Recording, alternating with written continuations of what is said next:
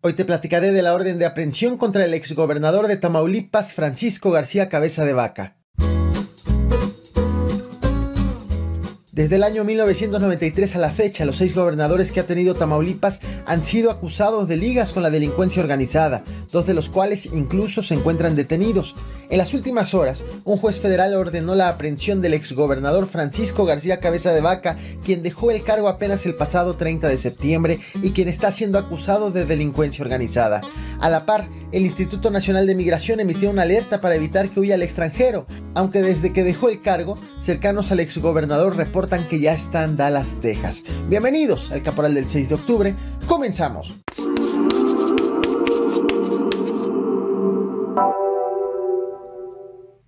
Al momento que estoy haciendo esta transmisión es un misterio el paradero del exgobernador Francisco García Cabeza de Vaca, quien formalmente ya es considerado prófugo de la justicia. Afortunadamente, como lo dije en su momento, el tiempo, la ley y sobre todo la Suprema Corte de Justicia de la Nación nos dieron la razón. Jamás, jamás me doblé, jamás me vendí. Este video que acabas de ver fue el último compartido por Cabeza de Vaca como gobernador el pasado 27 de septiembre, días antes de que llegue esa eh, orden de aprehensión en su contra que ya se veía venir. Hoy en día está ocurriendo algo peculiar en el estado de Tamaulipas, una especie de pinza familiar en la gubernatura. Actualmente gobierna el morenista Américo Villarreal Anaya. Su papá, el priista Américo Villarreal Guerra, fue gobernador también entre 1987 y 1993. Desde que dejó el cargo el papá a la fecha, todos los gobernadores de Tamaulipas han sido acusados de ligas con la delincuencia organizada. Comienzo con el priista Manuel Cavazos Lerma, quien estuvo en la gubernatura de los años 1993 a 1999. Para quienes están en YouTube, te muestro una imagen del exgobernador y quienes están en podcast, la invitación es que se vengan a YouTube. Manuel Cavazos Lerma, actualmente senador de la República por el PRI, fue investigado por el gobierno de Felipe Calderón por ligas con cárteles y por el presunto asesinato del candidato a la gobernatura Rodolfo Torre Cantú. Le siguió entonces, o le siguieron, Tomás Yarrington y el sucesor de este, Eugenio Hernández Flores. Los estás viendo ahora, ambos priistas también. Ellos dos los he puesto juntos porque están detenidos por narcotráfico. Incluso Tomás Yarrington se lanzó como precandidato a la presidencia de la República. Después de ellos dos llegó el priista Egidio Torre Cantú, a quien estás viendo ahora. El candidato original a la gobernatura era su hermano Rodolfo, pero fue asesinado apenas una semana antes de las elecciones. Uno de los episodios que más llamó la atención en el gobierno de Egidio fue cuando el entonces gobernador inauguró una calle en Reynosa, Tamaulipas, con el nombre de Juan Nepomuceno Guerra. Él fue fundador del cártel del Golfo. En el año 2016 llegó finalmente la alternancia Tamaulipas. Por primera vez dejó de gobernar el PRI para ser gobernado ahora por un panista, Francisco García Cabeza de Vaca, quien desde antes de llegar a la gubernatura ya estaba siendo acusado de recibir apoyo de la delincuencia organizada, como los Zetas y como la columna armada general Pedro J. Méndez. Caso curioso con la columna armada de Tamaulipas. La columna armada se autodefine como autodefensa, pero el gobierno de Cabeza de Vaca lo catalogó como una organización criminal a pesar de haber sido acusado Cabeza de Vaca de recibir apoyo de la columna armada. Esta columna apoyó por muchos años al PAN, de hecho tiene dirigentes que han ocupado cargos públicos con ese partido en el estado de Tamaulipas como el de Noemí Estrella, quien fue diputada local por el Blanquiazul y quien en julio de este mismo año, de este 2022, alentó a la columna a tomar las armas y enfrentar al gobierno estatal. Estamos puestos y vamos, si el Estado quiere que, que peleemos, que saquemos las armas, las vamos a sacar como mujeres que somos y como hombres que somos, a defender lo que de nosotros, compañeros. El contexto de este clip que te acabo de compartir, aquí lo acaban de ver, quienes están en YouTube, quienes están en podcast, insisto, vénganse a YouTube. El contexto de este clip es interesante. En julio fue detenido Octavio Leal, líder de la columna armada. En respuesta, este grupo bloqueó la carretera Ciudad Victoria Monterrey y anunció que viajaría a la capital de Tamaulipas para presionar a las autoridades para que liberen a su líder. Incluso se dijeron dispuestos a tomar las armas, como acabas de escuchar. Como puedes notar, la columna armada entonces rompió con el PAN y para las elecciones recientes apoyó a Morena. Fue así que en este contexto llegó Américo Villarreal Anaya, a quien el gobierno de cabeza de vaca acusó e intentó anular la victoria en la elección, acusando a Américo Villarreal de presuntas ligas con la columna armada. Es decir, con el mismo grupo que apoyó a cabeza de vaca al momento de llegar a la gubernatura.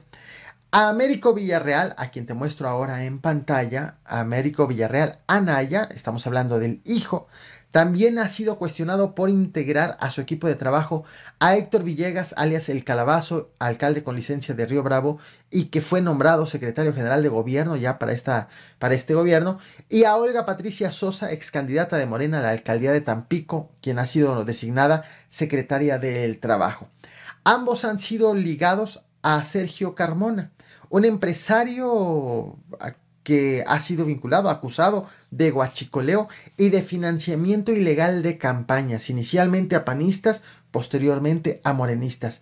Ese empresario fue ejecutado en noviembre pasado en Nuevo León. Te traje de hecho un video a este canal he traído varios sobre este, este acontecimiento y sin embargo el Tribunal Electoral del Poder Judicial de la Federación desestimó las acusaciones del gobierno de cabeza de vaca y ratificó la victoria de Américo Villarreal para que asuma la gobernatura. Esto ocurrió apenas la semana pasada cuando estaba en vilo si iba a poder asumir el cargo como gobernador. Pero bien, me regreso al caso de cabeza de vaca. Las acusaciones en su contra llevan ya varios meses. En la Cámara de Diputados Federal, Morena le quitó el fuero para que la Fiscalía General de la República pueda procesarlo por lavado de dinero y delincuencia organizada. Sin embargo, la Cámara de Diputados local de mayoría panista no lo desaforó, de tal forma que entre litigios, entre amparos, el caso llegó hasta la Suprema Corte de Justicia de la Nación, que determinó que es el Poder Legislativo de Tamaulipas el que, pues, tiene la última palabra, de tal forma que le permitió a Cabeza de Vaca terminar el cargo como gobernador y nada más. Porque una vez dejando el cargo, entonces sí podría ser objeto de nuevas órdenes de aprehensión. En este contexto, vinieron las palabras de cabeza de vaca en el video que te mostré hace unos minutos, en donde se despide prácticamente de la gobernatura y dice que las autoridades le dieron la razón, pero omite que una vez que deje de ser gobernador, sí puede ser detenido. Afortunadamente, como lo dije en su momento, el tiempo, la ley y sobre todo la Suprema Corte de Justicia de la Nación nos dieron la razón. Jamás Jamás me doblé, jamás me vendí. Finalmente, ayer un juez federal ordenó la aprehensión de cabeza de vaca por el delito de delincuencia organizada. He de precisar algo, no fue ayer, acaban hace unos minutos desde la conferencia matutina de señalar que esta orden llegó el 4 de octubre, hace dos días pero se hizo público apenas ayer 5 de octubre. Giró una orden de aprehensión por eh, el delito de delincuencia organizada. La imputación en contra de cabeza de vaca es por una presunta triangulación de recursos públicos, en donde lo señalan de dar al menos cinco contratos a dos empresas del, del constructor Baltasar Higinio Reséndez. Después, este constructor le pagó por un terreno a Juan Francisco Tames Arellano. Y más tarde una empresa de Tames Arellano le compró un departamento de 42.1 millones de pesos a cabeza de vaca. Repito el orden. Primero cabeza de vaca como gobernador le da contratos a un constructor, este constructor le compra un terreno a otro empresario y este otro empresario le compra un departamento a cabeza de vaca. De allí la acusación de triangulación de recursos y de delincuencia organizada. A la par, el Instituto Nacional de Migración emitió una alerta para evitar que Cabeza de Vaca huya del país. Sin embargo, personas cercanas al panista aseguran que en cuanto dejó el cargo se fue a Dallas, Texas.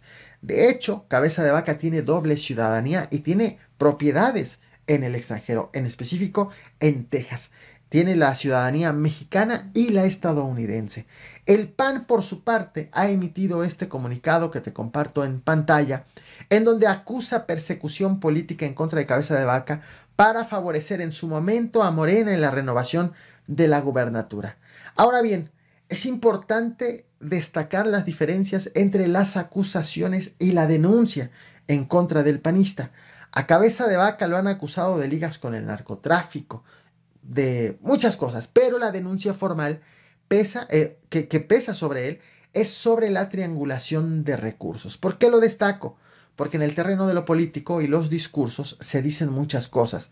Que tal político vendió, robó, traficó durante muchos años pero en el terreno de lo legal, el proceso es, en este caso, mucho más pequeño comparado con todo lo que se está diciendo, a menos claro de que se sumen nuevas denuncias presentadas formalmente. Hace unos minutos, en la conferencia matutina, el subsecretario de Seguridad Pública Federal, Ricardo Mejía, justificó el proceso en contra de Cabeza de Vaca, asegurando que al panista se le investiga desde antes del año 2000 18, aunque por ahora el proceso en su contra es por la compra-venta del departamento realizado precisamente en ese 2018.